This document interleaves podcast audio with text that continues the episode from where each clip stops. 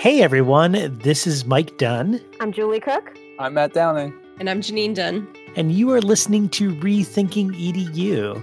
Thanks so much for joining us uh, this fine day, wherever you're from, wherever you're listening, in your car, on your phone, whatever it might be. We appreciate it. Thanks so much. We've got two amazing guests with us today.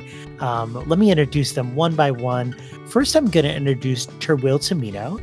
Terwill is a bilingual educator. She's been working with kids in grades 1 through 12 for nearly 20 years, and she's passionate about literacy, bilingual education, and dyslexia research, um, especially pertaining to students learning second languages.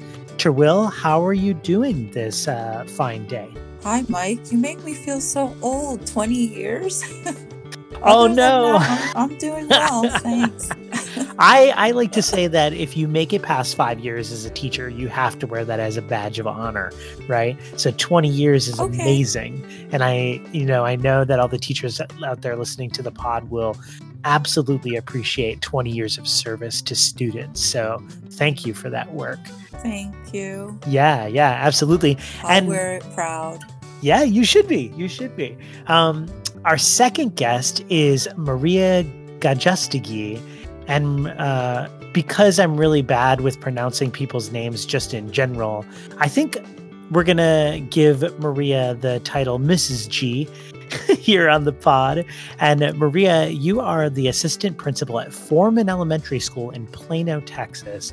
You've been working in education for nearly 25 years. And um, I wrote and I, I, assume this is true because of your background as a bilingual educator, that you're passionate about language learning and literacy. Um, how are things going for you in Texas? Everything okay? Did you lose your power? I hope not. Hi, Mike. You did a great job with my last name, but still, you know, you can call me Mrs. G. That is, that's great. And yes, I've been in education for a long time. I think it's more than 25 years, but I, I wasn't going to say that. But um, as a matter of fact, the power in my house, I didn't lose it, but I know um, my kids that live in the Dallas area, they both lost it. And they were um, just getting the electricity for a little bit and then um, they didn't have it for 45 minutes and then it came on for another 45 so um, at least nothing happened to their pipes. So that's good. Yeah yeah. Wow what a crazy time. I i can only imagine. I know that all of my fellow co-hosts and my hearts go out to everybody in Texas. Um, and I hope that uh, everybody in your community is is okay after such crazy time. And if you're listening out there and you're not knowing what the heck we're talking about, um, Texas just experienced a historical storm of the century, dumping all sorts of snow and things like this, and it's sparked all sorts of um, sort of craziness around access to uh, to basic basic things like water and heat and electricity across the state. And so, Maria, I'm glad to hear that um, your kids are okay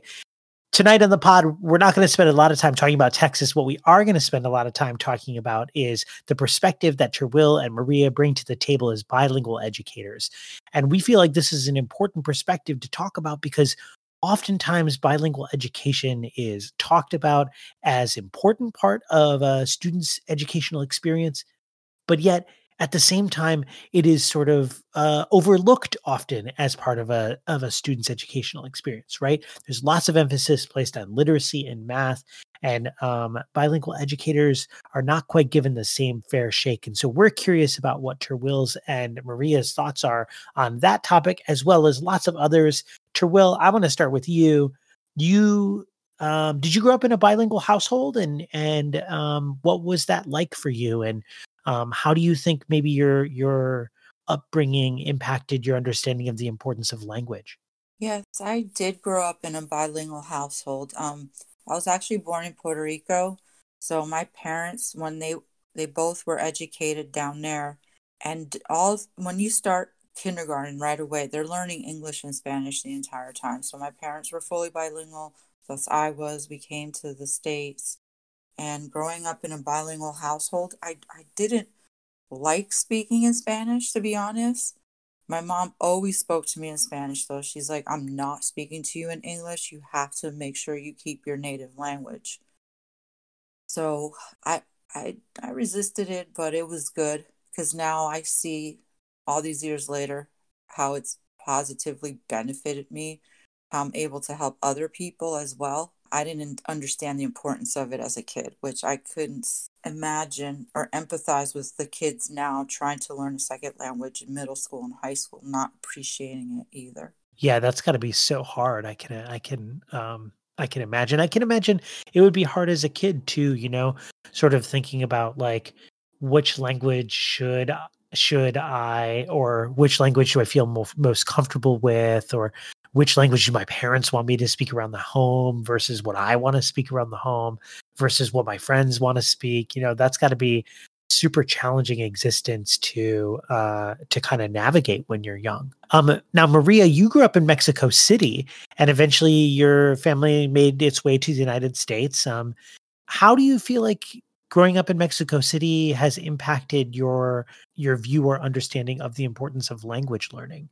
Um, grew up in Mexico City and I attended a bilingual school, which really helped because um, at that time I did my bachelor's in computer science. Oh, interesting. and all books, all books were in English. So if I wouldn't have had that English since I was a little girl, I would have really had a very hard time even going to college in Mexico because, as I said, the, the books were just started to be translated, those computer science books. So mostly we had to learn it in, in English. Mm. So um, after I finished college, then is when I came to the United States. I, I got married and, and came for a master's uh, to, um, it was to Wyoming, to the University of Laramie, Wyoming. So um, I was really glad I had the, my elementary years. I had English, like it was half day Spanish, half day English. So I felt comfortable to uh, be able to even attend here, the university, and do my master's. So if it wouldn't have, if I wouldn't have had that opportunity of learning English in elementary grade, I, I don't think I would have been able to do it.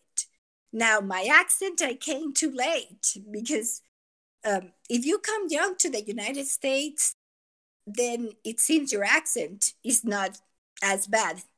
But since I came after college, my accent will be with me forever and I'll be an ESL learner always. I can relate. I my, my husband is from England and he has a very thick British accent and people still can't understand what he's saying half the time. So I think that it's it's such a blessing to you know be bilingual. Um, I I am kind of jealous for sure that you know you had that opportunity to learn it at such a young age, um, both languages. Um, and and now you're benefiting from it. I wish I wish that would be part more of our within our school system. Um, you know, I think it's it's way harder to learn a language as you get older. But I'm sure you can talk to us about that. So, like, Will, you know, I had heard that you your first job was with uh, as a language instructor with first graders, but um, are you you're actually working with older students now?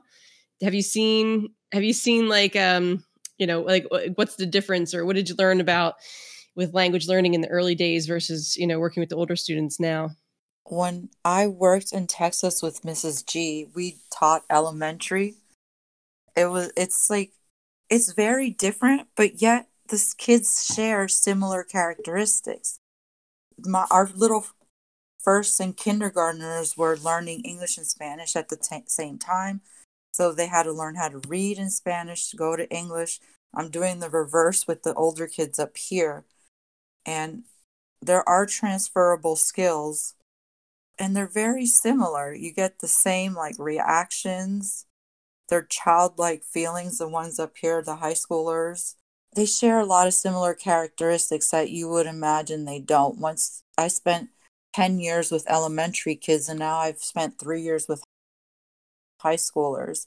And they're actually more similar than people would think just looking at them. They're just as vulnerable, my high schoolers. I mean, the littles, they need, you know, more help with little basic physical things, but my older kids are also as insightful they're also just as curious as a small child in an elementary grade. It's just they're working they're working backwards. My littles were learning English as their second language and these kids are on the flip side doing Spanish as a second language. It's unfortunate though that my bigs up here are learning so much later. Yeah, yeah, I, I would think that for sure that it would it would be more beneficial to learn it, uh, you know, when you're younger. when you're teaching Spanish uh, to, you know, these students, are some of these students, um, you know, do they have uh, struggles with learning? Um, I'm just curious eh, from my own perspective here too. That you know, um, I have a daughter who actually is dyslexic, and we I didn't sign her up to take Spanish, to be honest, because I figured first language first. And but now I'm wondering if I actually did more harm than good. so I don't know if you could speak to that a little bit. Yeah, I actually have a dyslexic daughter as well. All right. When my daughter was about a year and a half, two years old, she would not speak to me. I spoke to her completely in Spanish. I honestly thought something was wrong with her. So I asked the pediatrician, What's going on? Is my poor child like delayed developmentally? And he told me, well, at the time I wasn't, you know, as informed of second language acquisition. He said they'll go through a mute period. When I went home that day, my brother lived with us at the time. He was just out of the army. And I asked my brother, my husband, I'm like, does she not speak? And it turned out she was just not speaking to me. So it made me feel horrible. And I, I regret not pushing forward because I at an early age, when she was about three, I started seeing things. And I think I shared a lot of that with Mrs. G because I was still teaching with her. And I remember I saw you um, work the Scottish Rite program, and that's what my daughter did in Dallas. They do Scottish Rite for their dyslexic students.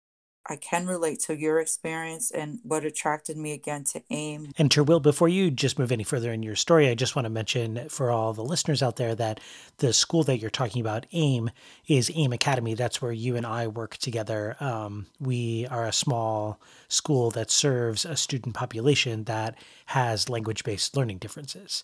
So, sorry, just had to clear that up. Uh, continue on, please. There were they were actually going to go forward and plan to teach students with learning differences a second language. When most comments are made like you said first language stick with one language. They're not going to speak. They're not going to learn either language. And i see a lot of kids that i have now that the ones that are really um, invested are learning at a just the regular rate or the expected rate that research shows a person would acquire second language when they are learning at such an advanced age. I actually was at a um, on a webinar with Stephen Krashen. He's considered the godfather of second language acquisition research. And I, I was very happy that he actually answered my question when I asked Can all students, especially students, children with dyslexia, can they learn a second language? And he said, Of course. They just need a lot of input and their timeline will be longer. People will say they're not learning, but they are. And he said, just keep going at it. As long as they're interested and they want to continue the push, you just keep going with it too. So that made me feel a lot better when Stephen Krashen told me that I was doing what I was supposed to do, even if it felt like I wasn't getting as out as much output as I was hoping. Well, that makes me that makes me feel better too. thanks thanks for sharing that for sure. Yeah, you know, I it's funny because even though I I I had and she agreed, I had discouraged her to take Spanish uh, this year, but then she got into really studying Japanese culture and she started uh, investigating and, and she signed herself up to take lessons on Japanese all by herself, and she's been singing songs and, and doing stuff in Jack. And I'm just like shocked. Like, so she, she kind of proved to me that you know, she, if there's a will, there's a way, I suppose, and, and uh, they can they can figure figure some things out. So my daughter also was having difficulty reading. She was never uh, tested for dyslexia, and that's how I got interested in in teaching reading and teaching um, later on dyslexic students or students with characteristic of dyslexia, and um, they all of them were English language learners, and the program is in English. So they eventually got better reading. But I, I'm thinking maybe it's easier for the English language, the, the student that speaks English and has dyslexia to learn Spanish because Spanish is a transparent language. So our vowel sounds don't have the million of sounds that they have in the English language. So I think it's easier for them to learn that um, phonologic, um, that phonological um, piece for Spanish than our Spanish speakers that have to learn the phonology in English. That so many different sounds that um, it, it's hard for them, but they can do it. Dyslexic students or students with dyslexia um, can learn another language. And now, what what's interesting too, we so often, you know, the research. I, I would think that it shows that you know the importance of language learning, uh, especially around with within high quality education. But then we end up having language instructors that are oftentimes the first to be cut from budgets. You know, right after arts and music. You know, um, I'm just wondering why do you think that might be the case? Is it not valued? Is it I don't know. I think it's it's sad that we're not letting students from early age learn another language. We know that in Europe we, we really are in disadvantage compared to them. They know three, four, five languages. And over here, we um, are waiting until they are in middle school or high school to start teaching them another language. So um, we we really are, are doing a disservice to all those kids because all all kids, all babies are born with the capability of learning any language. And as they grow up, they lose those skills. So the longer we wait to teach them, it's, it's harder for them. Like now, I have three granddaughters, and I speak in Spanish to all of them because um, my kids probably, even though they speak Spanish, their um, the, their wives and husbands speak English. So it will be a household that mostly will speak in English, and they won't hear the Spanish like my kids did.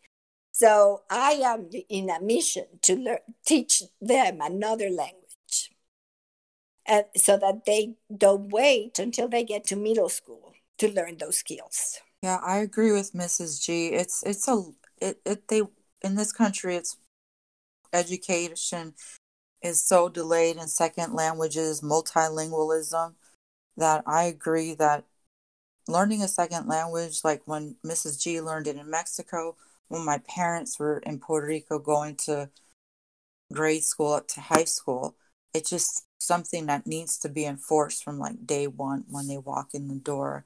I feel like in this country it's not valued. Other country and it and it's also difficult to see the benefit when for example when I lived in Texas, I could drive 10 hours west and literally still be in Texas or 10 hours south and still be in Texas versus as if I lived in Europe and Germany, I would travel 10 hours away and I could possibly I'll be in another country. So I think in this country it's the benefit is not as real because people don't need it. Yeah, I think there's not enough uh you know connection for the students. I know um, I grew up in Michigan and one trip to uh, Montreal um, convinced me that you know I should study Span- uh, French for four years, and um, it's gone. I whatever or however I learned it, uh, you know, it's it's gone for me now. So, um, which I totally regret. But um, you know, uh, c'est la vie, I suppose. But uh, I, I, definitely wish I had that um, in in my background for sure. So um, I wanted to switch gears and talk a little bit about uh, your careers, Maria. I know that uh, for you taught for a number of years before becoming an administrator. What made you make that decision to shift to administration? I I taught in in the classroom for a few years, and then I became the um, reading specialist for a few more years. But then I wanted to still make a difference, and especially the school that I have been working in is um, a school with the percentage is very high of economically disadvantaged students. So it's you you have to um, I really wanted to make a difference and I believe in these kids and I believe that they can succeed and they can be the first generation to change their households.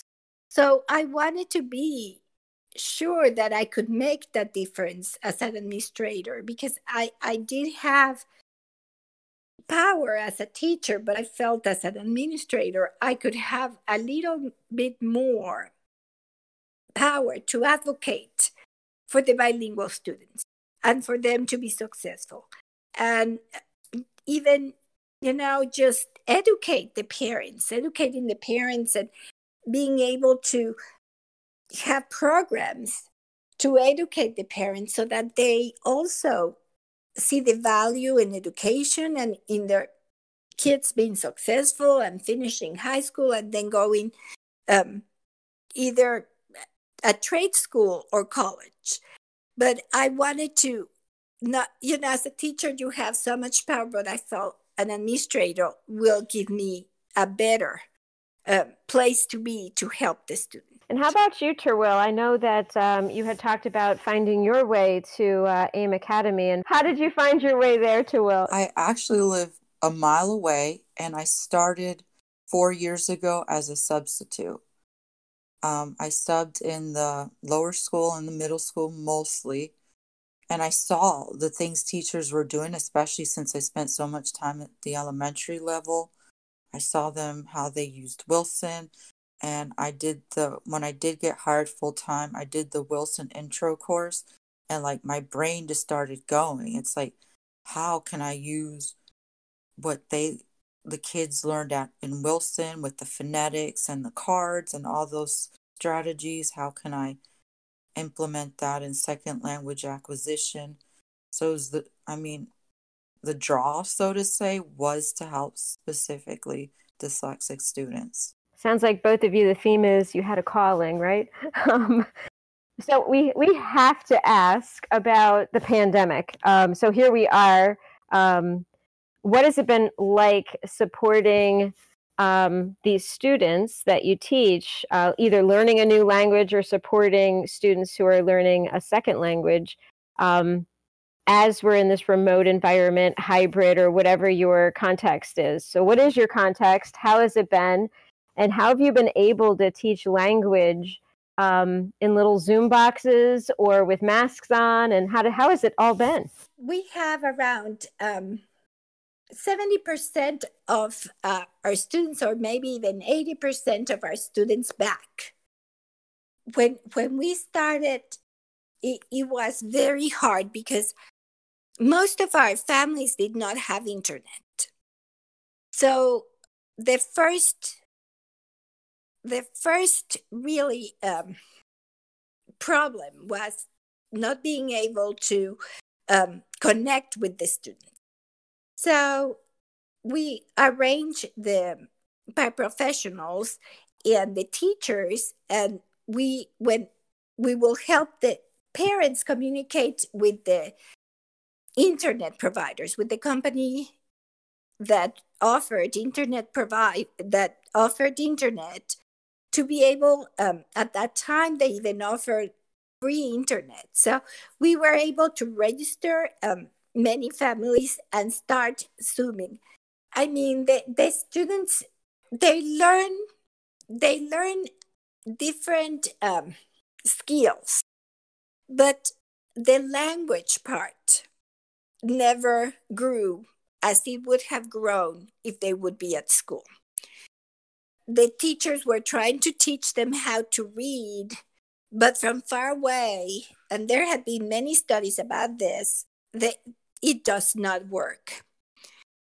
So we we are really dealing with kids now that were out of school or or were in remote learning for around six months and they come to school and they're behind especially the ones that uh, have been more affected is the students that were in kindergarten and they missed the second semester part of the second semester and the beginning of the year because we all started remote. And they lost that phonics and phonological piece. So uh, we've been working on that. We have our masks but um, we also have like a glass well it's not glass it's plastic in front of us or advisor and and the teachers many times especially um, i've seen the english language um, teachers that are teaching the english to to the students you know kind of are wearing just the shield like the plastic shield so that they can see their mouth so that they can learn their sounds. The same thing with the dyslexic students. We, you know, the teachers um, kind of are six feet apart with a plastic in the middle of them, plus the face shield, and they're using that so the students can can see the mouth and they can learn the sounds. So that's that's been really the hardest part and and the hardest part is also um, like i said the the truly the teachers and the students became very technological savvy in a way we we really had to you know we were just all all the teachers we've been kind of going into technology but we were kind of in defense and this pandemic just pushed us in and we had to learn this um, technology. We didn't have a choice. But the part about the phonics and the phonological is not the same than being at school, even with the mask and the shields and the everything. Yeah, it is not the same. I am with you. yep.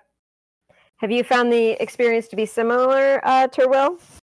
Yeah, yes, it's very similar. Um, when we started with the hybrid model, I had part of the kids in the classroom, some of them at, were at home, and then we would swap the two days later. And it's just very hard to teach a language wearing a mask. Students can't see your mouth, they can't see the movement of sounds. Just like when they're young and they're reading, it just make the mask make it very difficult second semester, was decided that all languages would be completely virtual, which was a little disappointing, but I roll I'm rolling with it. And the only the positive that I do see in being fully remote, all the kids they're now spread at home or sometimes in the school, is that I'm not wearing a mask. So they can actually see my mouth and maybe get some better facial expressions when I enunciate words and show them voc- or teach them vocabulary. So that's the only blessing now that they're they're fully remote logging in on Zoom. I don't have to wear a mask. Um yeah, it's been rough. One thing I wanted to follow up with with what you're saying is what are some ways as you're talking I'm wondering about what are some ways that bilingual education whether it be immersion or learning later act, is helpful beyond just learning the language. So it's very helpful with learning a, a new language. But what are some other benefits that I might not see, that we might not see, that our listeners might not be aware of that's better than just learning how to say, Can I go to the bathroom in another language? What are some other benefits? Or where is the library? Is the other one everyone knows. the multicultural aspect. I think a lot of depending on what areas people are living in, growing up in, it's very um, homogeneous population, so they don't really see how other people live. And when you learn a new language, it, it opens up opportunities to learn about a culture, other countries, places you've never been. It gives you kind of like, oh, I want to go there and these bucket lists. Well, I want to, to use my Spanish in South America, or there's actually a country called Equatorial Guinea in in West Africa. Their na- their native language is Spanish. Um, it gives you these thoughts where if you weren't even in a second lang- in a language class like French, whatever, you wouldn't even have any ideas. When I started teaching Spanish in high school as a second language, the kids were shocked. Wow, I could go to Africa and communicate with people in that small country on the West Coast. Just opens you up to more cultures. You could have goals like with when you were learning French, you went to Montreal, you're like, wow, this is pretty useful and look at how nice it is here. If I continue with the language, I could go to France and I could go to other places it's just an opportunity to learn more about different countries around the world, different people, gain learn experiences or immerse yourself in experiences that you wouldn't get if you were not le- trying to communicate with a whole other group of people. I, I agree completely with Terwill. The opportunity to learn from others about their culture, their traditions, and also we are, we live in a global world and our economy is a is a global economy and many times they they're asking for for people that speak other languages to work on these big companies that have um, that not only are in the united states but around the world. So they give the people that know the language an advantage over those that do not because they can go and work somewhere else. But definitely even even if you um, are learning another language your your brain the the cells in your brain as you learn another language more of them start working. So um, if you're thinking later on with um, just dementia or uh, just knowing another language because your brain has more activity i mean i'm not saying you won't get it but at least it will be harder you know to get because more part of your brain works as you speak two languages you're you're you're sometimes thinking in two or you're learning you know one word one object can have many many you know many ways to say that object um, or call that object. So even just for your health, your brain um, does can can do marvelous things when you learn languages. Yeah, that's great. Yeah, this conversation has been really interesting to me because I'm in a bilingual household as well and my kids go to an immersion school. I'm not the Spanish speaker in my household; it's my wife. But uh, but my kids go to an immersion school, and uh, and they speak Spanish the whole day. They learn math and and all that in Spanish. All of their subjects are in Spanish. Um, and and oftentimes when we're telling friends or having conversations, they're they're a bit skeptical, right? Well, how, how they they can't be getting both, you know? How how are they? They must be falling behind in English. Um, and and you've talked about this a little bit. So we just you know recircled back and talked about the cultural part. But I really wanted you, I really wanted to give you a chance to zero in on that and and sort of speak to that. Right? There's someone that's a bit skeptical of the immersion language, right? Not just learning language in, in high school, but but the immersion experience, right? And I, I would really want you to speak to that and advocate for an immersion experience that it could benefit the child um, and they wouldn't miss out. So, would you be able to do that a little bit? Sure. Like me as a child in kindergarten, I, I went to, to school. I learned how to read in English before I learned how to read in Spanish, and I was in Mexico. And once you learn the concept, like learning a bike, you know it, you know how to read. You don't need to learn how to read again if you learn it already in one language. So it's the same thing it, because just words and um, if you know the teachers make the bridge what they call and you're learning in one language and then you can bridge it to the other one. Because there are many words that are the same or or the concept. Once you understand it in whatever language the only thing you have to learn is the vocabulary.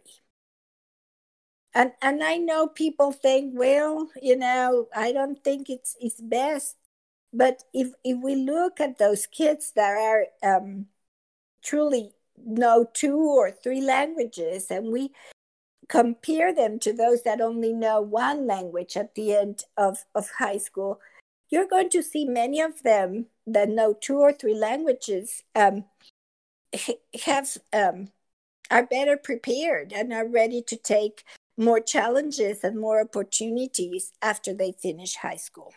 Yes, I agree with the you could immersion is great. I mean, honestly, it would be awesome if everybody did it. And like Mrs. G said, the only reason my mother knew English and Spanish in Puerto Rico because she as well went to a private school. So other countries, at least in South America, learning another language also comes with a price. And I think up here, people don't see that it can work. If it's free, is it really going to work? But immersion is like she said, if you learn how to add one plus one, the concept is the same. You could have a, a one pencil or one block and then another one, you put them together. You just have to know what to call these these same words or vocabulary in just a different language. It's not like you're going to forget, oh, I learned uno más uno es dos. Oh, then you give a child one plus one. What is that? It just transfers. Your brain starts making connections and it just becomes automatic. Especially for your children, that's awesome. They have such a huge advantage now. Um, yeah, that's great. Thanks for for speaking to that. Um, thinking about education, whether it be with language acquisition, um, you know, or or cultural components, or something else, what's something that's on your mind right now um, that you would like to see a change in education? I will definitely would like to see language taught and then at, at an earlier age not just waiting until they get to middle school or high school because i mean how many people or in the united states says oh i took four years of spanish and i took 10 years of French or, or whatever, and they still cannot, you know, they, they don't speak it or they don't feel comfortable. But if you learn it as a child, it, it is there. And, and you won't forget it because you had the skills and you learned it well. So I would really would like um, us to, as a country, to start teaching uh, another language early on. Um, I agree. There's, I don't know if they're still doing this in Plano, but there's those two way bilingual programs. And a two way bilingual or dual language program, half the kids' native language is English, half the other half is Spanish. And they learn, like Mrs. G did, half the day in English, half the day in Spanish or certain subjects. And those students together would essentially help each other learn or at the end of the couple of years or however long they had that opportunity, they all know two languages. So I would that would be awesome. A two-way dual language program offered at least one class in every school where parents had that opportunity to opt in and apply for that chance for their child. It doesn't have to be Spanish. I know in Plano there was Chinese bilingual. It could be French is what they do in Canada. Hey everyone, it's Mike. Thank you so much for listening to this amazing conversation with Mrs. G and Terwill. We hope that you've loved thinking about bilingual education, language immersion, and the implications for rethinking schools. We've got some really great news to share. We just launched our Patreon, so you can head on over to patreon.com slash rethinkingedu, or you can head over to our website, rethinkingedu.co, and click on the Patreon button in the lower right part of the webpage. Every dollar that you donate to us, whether it's a $1 a month or $100 a month, goes directly back to supporting amazing conversations that re envision what education could be. Also, don't forget to check out our sister podcast, Diving Deep EDU, hosted by your very own Matt Downing. A quick interruption to let you know about another great podcast. Curious conversations with all types of peeps. Encouraging innovation, we are diving deep. Certainly, education is what we like to speak. Fervent with dedication, now it is time to teach. Yeah. Diving Deep EDU. Thought provoking conversations.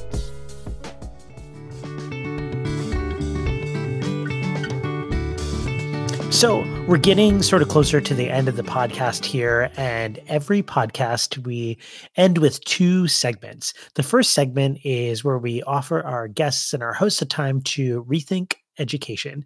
So, who wants to uh, do some reflection first? Well, I just think I'm so impressed with both of you. Um, I'm just thinking about, you know, teaching really is a calling. Both of you talked about your story, about how you came into education and really wanted to service these these kids, um, you know, I don't think there's too many other professions that people go into with such a passion for what they're doing. Um, and I can hear, like Terwill, you're you know saying it's really hard time, but you know, I hope we come out of this and we just hold on to that um, that passion for what we're what we're here for. You know, I think we're the lucky ones. We all know like what we're doing here. What you know, we're not just uh, you know filling time so I, I think i think that's what's amazing to me about this conversation one thing that immediately popped into my head is um, continuing education for teachers in the field of technology i know every school has the the tech teacher and they come by and they'll say hi we got this new app or we paid for this new service. And you're like wow cool as a teacher this is great i'm going to use this in my class. And when it comes down to it you're like how does this like how am i actually going to apply this to engage the students especially using zoom?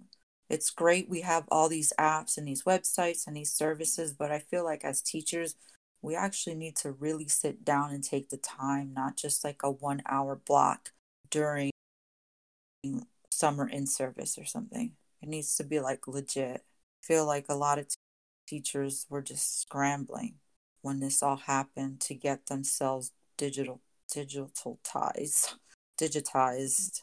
Yeah yeah terwill i i definitely agree and i think we could talk at length um, about that topic and i think in particular how it relates to language learning because i can imagine a lot of your practice had to be completely reimagined um, and that's got to be that had to have been such a challenge plus learning the new technology on top of that. For me it, it was um, it's always the the culture part how you know when you learn another language you learn other cultures and then your your world opens up. I think that is that is amazing. When when we only know one language like our our world is so small. But when we learn more languages and really appreciate culture, even if we don't learn that language, but appreciate other languages and other cultures, that your world just start expanding and the horizons uh, are there for you to explore. Yeah, I'll just uh, piggyback on that. Yeah, the, the cultural piece is really powerful um, beyond the language. And then sort of like rethinking how can we get this earlier? Um, that's also you know something people have have been bringing up and i've just, yeah so those are uh you know really resonating with me yeah i, I agree with that 100% i was actually just uh i just did a read aloud in my son's classroom uh, who's in first grade and it was it was a book on uh, children from around the world. And i just i picked out you know like five kids out of the book um to to kind of share their stories. And we looked for connections and we looked for things that were interesting and that were maybe different than kind of how how we live and what we're used to um, and that we were able to find value in that in that there are differences. Um, so i can totally resonate with, with that.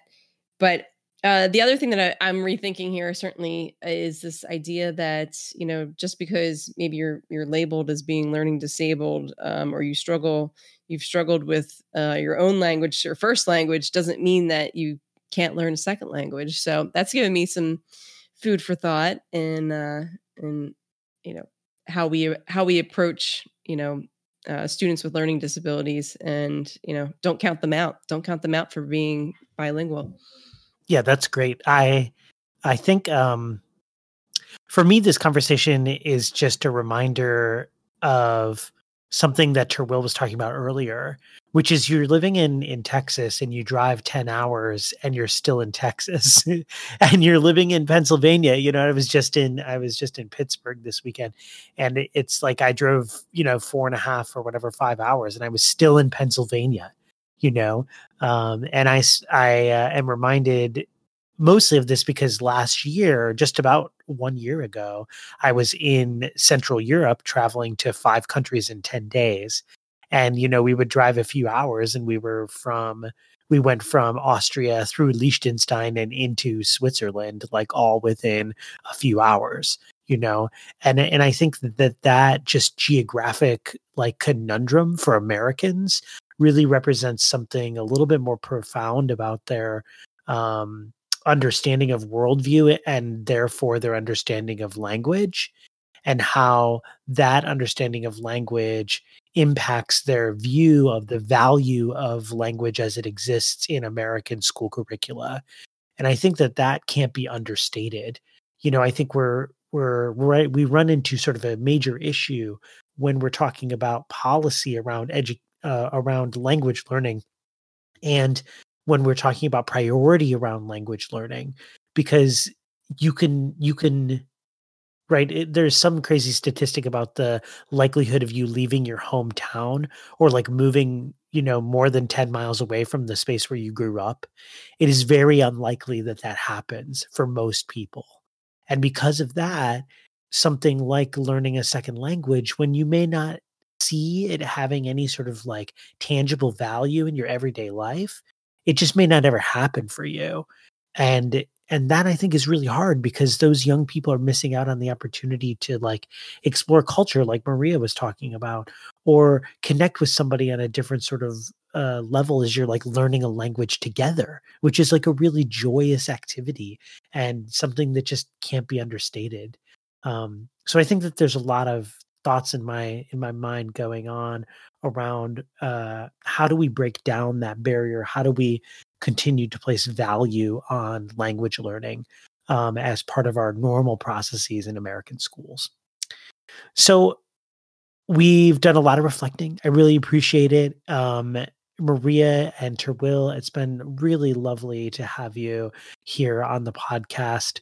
Um, the last segment that we have is we offer an opportunity for our guests and also for our co-hosts if you're interested um, in sharing something that you would like to plug. So this could be like your favorite podcast you're listening to your favorite book your favorite instagram account or your favorite new pair of shoes that you got and why we should buy them too. Um, but anything you want to share. Terwill do you want to share something that we should uh, that you want people to check out who are listening? Um I'm sure you know I love horror. So right now, I'm um, Stephen King. He's my number one. I just read his new um, small crime novel. I'm sure people don't know he writes um, novellas about crime paperback, but and a person I do follow on social media is Senorita, SRTA. She abbreviates it Spanish. She has a lot of good resources. Um, activities and things like that to use in the classroom. Maria, what would you like to plug? What's something that we can check out that you've been listening to, reading about, or anything? Listening, I, I think listening to different um, music, even for, with different languages, like look, look for, you, you know, how everybody has Amazon Music, so try to listen to songs in another language. Just, just it's fun. It's fun to listen to. Wait, can you can you give us a suggestion, Maria? What's your favorite like uh maybe song that maybe people might know that it has a great Spanish translation or other type of translation? Just any Spanish song from you know from Selena or even from Shakira has some good good Spanish songs. Really good. You know, fun that you can dance and listen in Spanish. So it's, it's always fun to to do that. Maria's dropping dropping the mic over here. I couldn't agree more. That's awesome. Absolutely. Well, co-hosts, what about the rest of you? You all want to plug something? I got something. Uh, Braver Angels. It's an organization that is seeking to help the red and the blue have meaningful conversations. Um, and it's been around for a couple years, but it's never more important than now. So they'll bring people that totally disagree about a topic. They'll bring them into a space and give and facilitate it, uh, an incubator type style, and uh, and and help them find some, some middle ground. They're, they're doing some really positive and powerful work. Awesome. Thanks for sharing, Matt. And otherwise, just uh, leave us a rating on Apple Podcasts if you get a if you get a quick second. Just hit those five stars because we know you love it. Um, and check us out on any of the other places you get your podcast. As always, listeners, thank you. Terwill, uh, Mrs. G, thank you so much for joining us. And keep rethinking EDU, everyone. Thanks.